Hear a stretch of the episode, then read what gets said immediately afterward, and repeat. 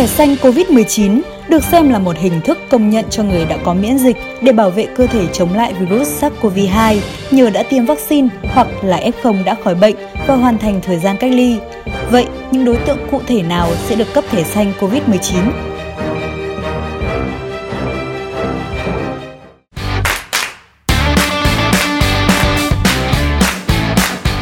Vừa qua, Sở Y tế thành phố Hồ Chí Minh đã có văn bản đề xuất Ủy ban nhân dân thành phố về việc triển khai thí điểm áp dụng thẻ xanh COVID-19 trong giai đoạn phục hồi kinh tế trên địa bàn.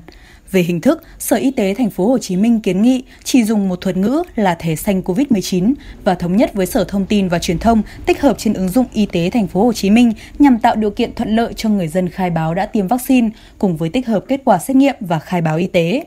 Khởi đầu, thành phố Hồ Chí Minh sẽ triển khai thí điểm trên địa bàn quận 7 để đánh giá tính hiệu quả trước khi nhân rộng. Người có thẻ xanh COVID-19 không đồng nghĩa với xác nhận sẽ không lây nhiễm virus cho người khác, do vậy phải tuân thủ 5K và làm xét nghiệm theo quy định. Dự kiến, thẻ xanh COVID-19 được cấp từ hệ thống cơ sở dữ liệu điện tử, thể hiện cá nhân đó đáp ứng một trong các điều kiện sau. Thứ nhất, đối với loại vaccine tiêm hai mũi AstraZeneca, Pfizer, Moderna, Sinopharm, Sputnik V, 14 ngày sau mũi tiêm thứ hai và xét nghiệm kháng nguyên định kỳ đối với một số môi trường làm việc.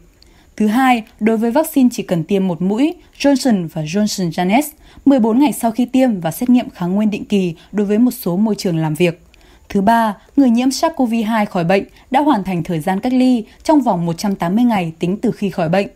Thứ tư, người nhiễm SARS-CoV-2 tự làm xét nghiệm, tự cách ly, sau đó khỏi bệnh thì phải xét nghiệm chứng minh có kháng thể.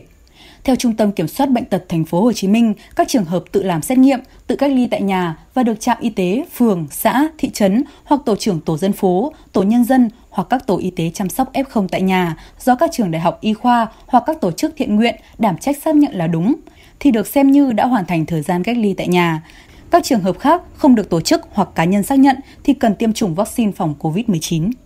Thực tế, nhiều nước trên thế giới đã và đang áp dụng chính sách thẻ xanh như một tấm vé cho phép người dân quay trở lại nhịp sống bình thường. Nhiều người đang dần số hóa loại thẻ này, thường thông qua một ứng dụng trên điện thoại, trong đó có chứa một mã QR xác nhận một người nào đó đã được tiêm vaccine ngừa COVID-19 đầy đủ, đã khỏi bệnh hoặc có xét nghiệm âm tính với virus SARS-CoV-2. Hiện nay, các nước Liên minh châu Âu EU chiếm phần lớn bản đồ thẻ xanh trên thế giới.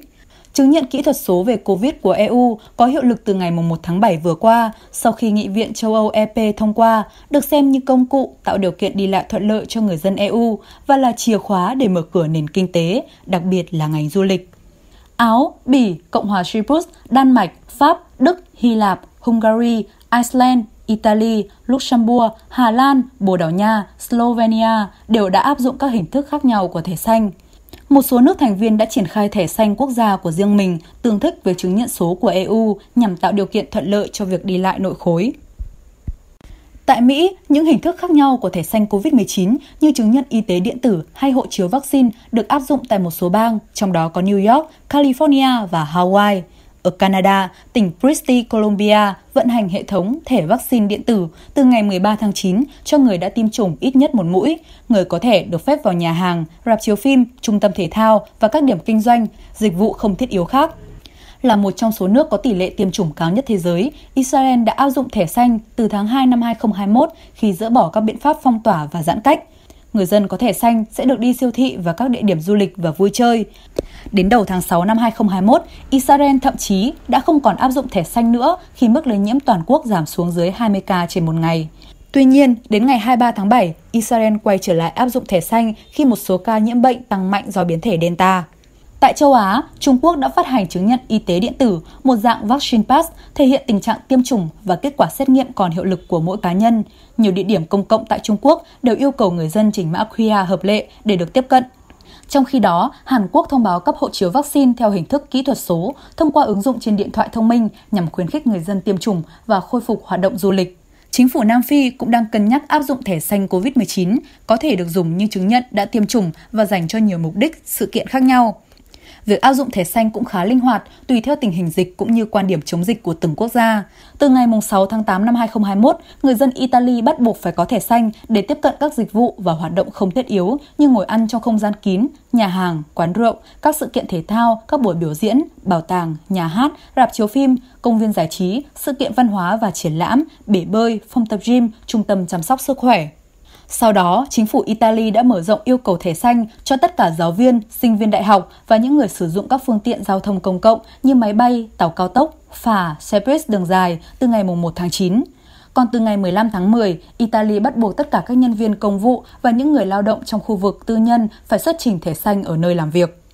Trong khi đó, Pháp yêu cầu trình thẻ xanh khi ra vào dạp chiếu phim, dạp hát, bảo tàng, quán bar, nhà hàng, quán cà phê, câu lạc bộ, một số trung tâm mua sắm lớn, vận tải đường dài, các sự kiện thể thao và các sự kiện công chúng. Tuy nhiên, việc áp dụng thẻ xanh không phải lúc nào cũng thuận lợi. Tại Tây Ban Nha, chính quyền các vùng nước này muốn áp dụng, Song, các tòa án dân sự cấp cao vùng và tòa án tối cao trung ương Tây Ban Nha lại không chấp nhận vì quan ngại về vấn đề quyền con người và phân biệt đối xử